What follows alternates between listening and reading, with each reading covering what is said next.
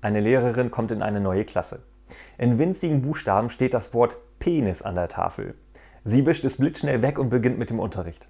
Am nächsten Tag steht das Wort Penis etwas größer an der Tafel. Wieder wischt sie es schnell weg. Das wiederholt sich fast eine ganze Woche und als sie denkt, es wird heute wohl über die ganze Tafel stehen, liest sie stattdessen, je mehr sie daran reiben, umso größer wird er.